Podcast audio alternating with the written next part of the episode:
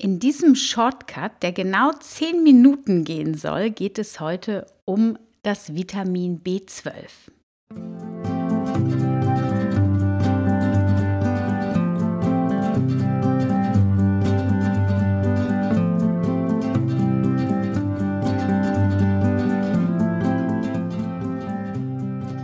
Dass du wieder eingeschaltet hast zu einer neuen Folge von Family, dem Podcast rund um das vegan-vegetarische Leben in der Familie und mir, Anna Meinert. Ja, wie angekündigt gibt es Shortcuts zu den kritischen Vitaminen der veganen Ernährung. Und heute nehmen wir uns das B12 vor, was ich aber auch schon in zwei anderen Podcast-Folgen ausführlich besprochen habe. Deswegen werde ich hier nur einige wesentliche Aspekte heute beleuchten. Und bei Interesse, da tiefer einzusteigen, werde ich die anderen Podcast-Folgen, die ich zu dem Thema schon aufgenommen habe, in den Shownotes verlinken und so deine und meine Zeit sparen. Also ich wünsche dir heute viel Spaß bei dem Thema B12.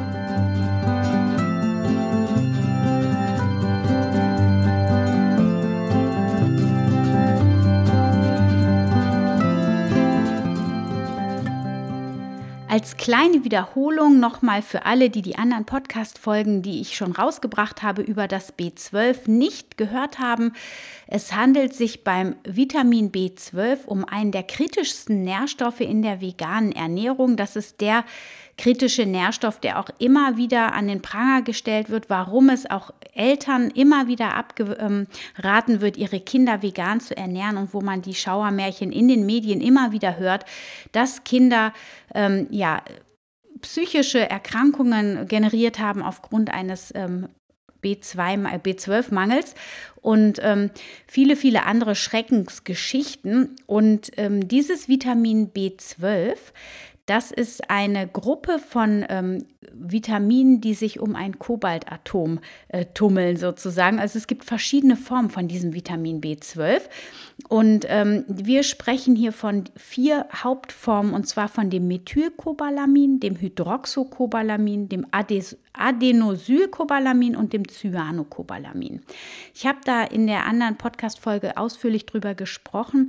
Ähm, was vielleicht hier noch äh, interessant ist, das Hydroxocobalamin, das ist am häufigsten in den tierischen Lebensmitteln vertreten tatsächlich und wird im Körper dann in Methyl- oder Adenosylcobalamin umgewandelt.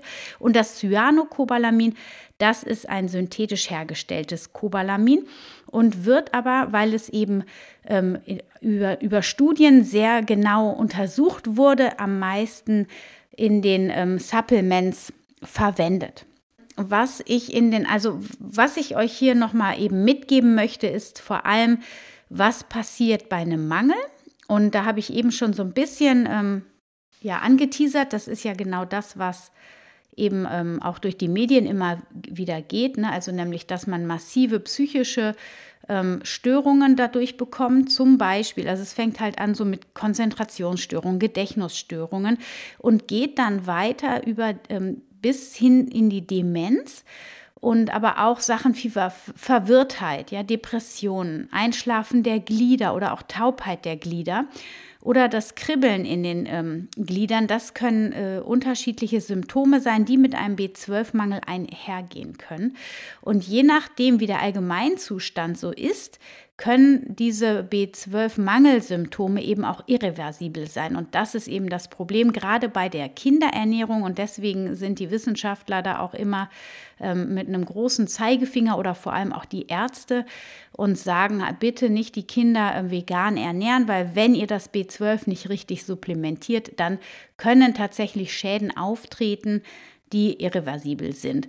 Und ähm, daher ist da so eine große Verunsicherung in der Gesellschaft. Und zu Recht, denn wirklich das B12 muss supplementiert werden. Es sollte auch ordentlich supplementiert werden. Und wie wir supplementieren, da komme ich gleich nochmal drauf zurück.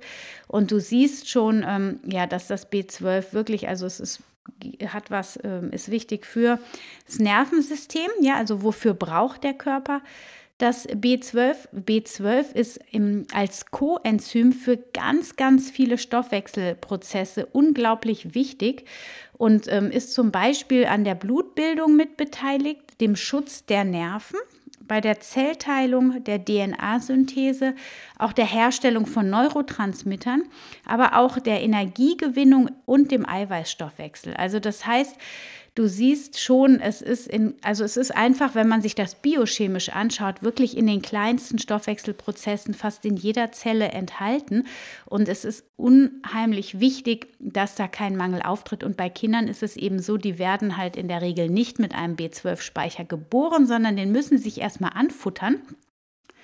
Und wenn die Mutter nicht ähm, gut versorgt war, wenn die Mutter in der Schwangerschaft nicht gut mit B12 versorgt war, dann kommt das Baby quasi mit einem latenten B12-Mangel möglicherweise sogar schon auf die Welt und ähm, dementsprechend ist es hier ganz wichtig, dass also die werdende Mama auch immer B12 supplementiert, sofern sie sich pflanzlich oder rein pflanzlich ernährt und auch während der Stillzeit das gut supplementiert wird, das B12, damit das über die Muttermilch dem Kind zugutekommt. Und dann geht das natürlich direkt bei der Beikost weiter, dass sofort angefangen wird oder empfohlen wird mit der Supplementierung.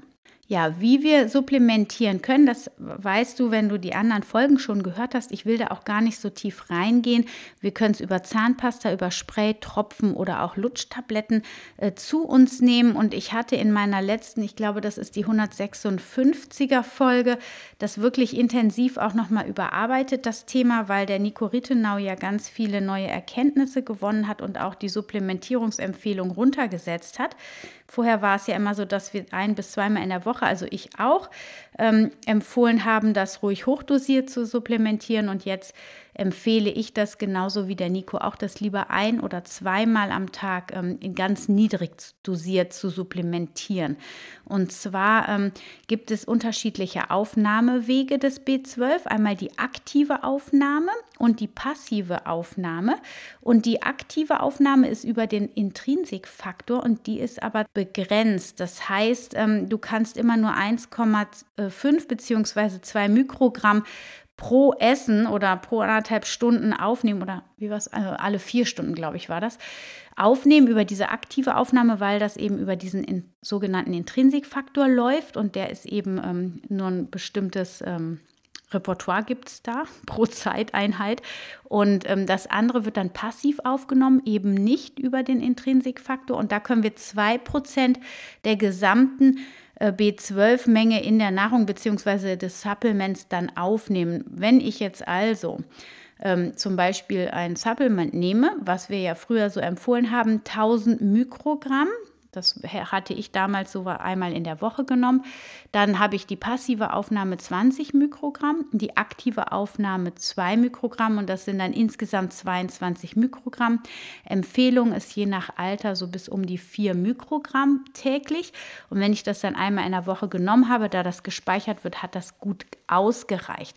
Da aber die ähm, Blutergebnisse von vielen hunderten Menschen, die ähm, die Ergebnisse dem Nico zugesendet haben, ergeben haben, dass alle die supplementiert haben, sehr, sehr weit über dem ähm, über dem Spiegel, über dem empfohlenen Spiegel, Blutspiegel waren, ähm, hat der Nico gesagt, okay, wir scheinen da wirklich zu viel zu nehmen und hat es runtergesetzt. Und mal gucken, was dann, sage ich mal, so in einem guten Jahr dann nochmal neu rauskommt, wenn die Veganerinnen Veganer da sich nochmal haben testen lassen und bestenfalls dann auch die Blutergebnisse nochmal dem Nico geschickt haben, nachdem sie dann weniger supplementiert haben. Also Fakt war, alle Veganerinnen, Veganer, die supplementiert haben, die sind äh, mehr als genug versorgt gewesen und daher jetzt die Runterregulierung der Aufnahmeempfehlung. Was ich noch äh, spannend finde oder auch wichtig zu wissen ist zum Beispiel, dass äh, wir unterschiedliche Labormarker ähm, nehmen und anschauen können, wenn wir einen Bluttest machen. Und da haben wir zum Beispiel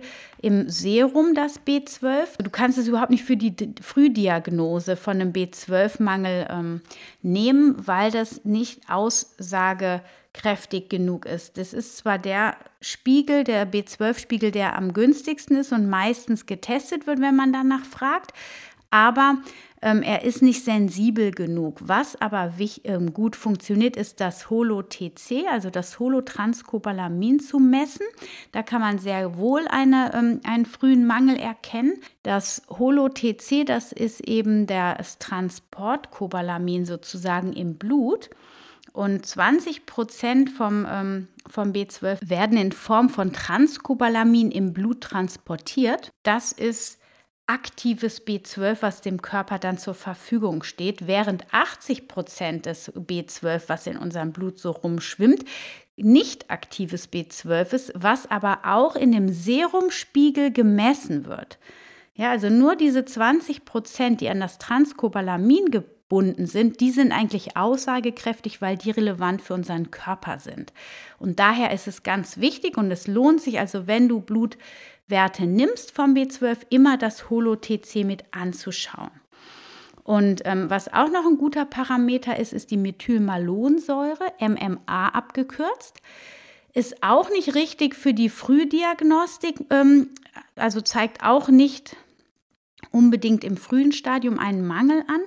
Aber um, wenn man jetzt sagt, okay, ähm, mein Spiegel, mein, mein Serumspiegel, der ist im unteren Bereich. Jetzt nehme ich das Holo-TC noch dazu, das ist auch so im Mittelbereich. Dann gucke ich mir jetzt aber nochmal, um das ganz abzusichern, nochmal ähm, den MMA-Wert an. Und wenn der erhöht ist, ähm, was man im Übrigen auch im Urin testen kann, da, das ist natürlich spannend, das muss nicht übers Blut gemacht werden, ähm, dann hast du wirklich ganz klar, ob du im Mangel bist oder nicht. Was man auch noch dazu nehmen kann als vierten Wert, um den B12-Status zu ähm, untersuchen, das ist das Homozystein. Und ähm, da ist allerdings das Problem, dass man nicht genau sagen kann, liegt, wenn das Homozystein ähm, vermehrt im Blut vorkommt, ob das von einem ähm, äh, verminderten B6 oder von einem Folatmangel herrührt oder ob es vom B12 ist. Also diese drei B-Vitamine, die lassen alle den Homozysteinspiegel ansteigen, weil die nämlich das Homozystein wieder umbauen. Um, also das heißt, das ist kein konkreter Marker dafür. Ja, das war, jetzt sind diese zehn Minuten schon wieder längst vorbei. Meine Güte, das geht immer so schnell. Also ich hoffe, ich habe dir jetzt zumindest mit den Labormarkerwerten nochmal ähm, was Neues mitgeben können. Und meine Empfehlung, nimm dir nochmal die Zeit, die B12-Folgen, zwei Stück müssten es sein. Ich packe sie dir in die in die Shownotes nochmal anzuschauen und ich hoffe, ich ähm, ja, konnte dir so ein kleines Häppchen Wissen vermitteln und wünsche dir jetzt eine wunderschöne Woche. Und wir hören uns nächste Woche mit dem nächsten kritischen Nährstoff. Das ist das Vitamin D. Und ich freue mich auf dich und ich freue mich auch, wenn du den Podcast, wenn er dir gefallen hat und du ihn teilst. Alles Liebe, deine Anna.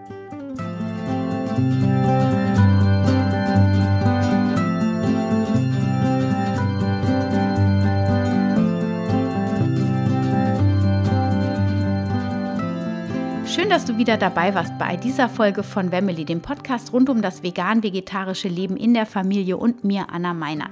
Ja, schön, dass du dabei warst. Vitamin B12. Ich hoffe, du hast was gelernt. Ansonsten ähm, schau noch mal in die anderen Podcast-Episoden rein und wir hören uns nächste Woche wieder. Stay healthy and happy, deine Anna.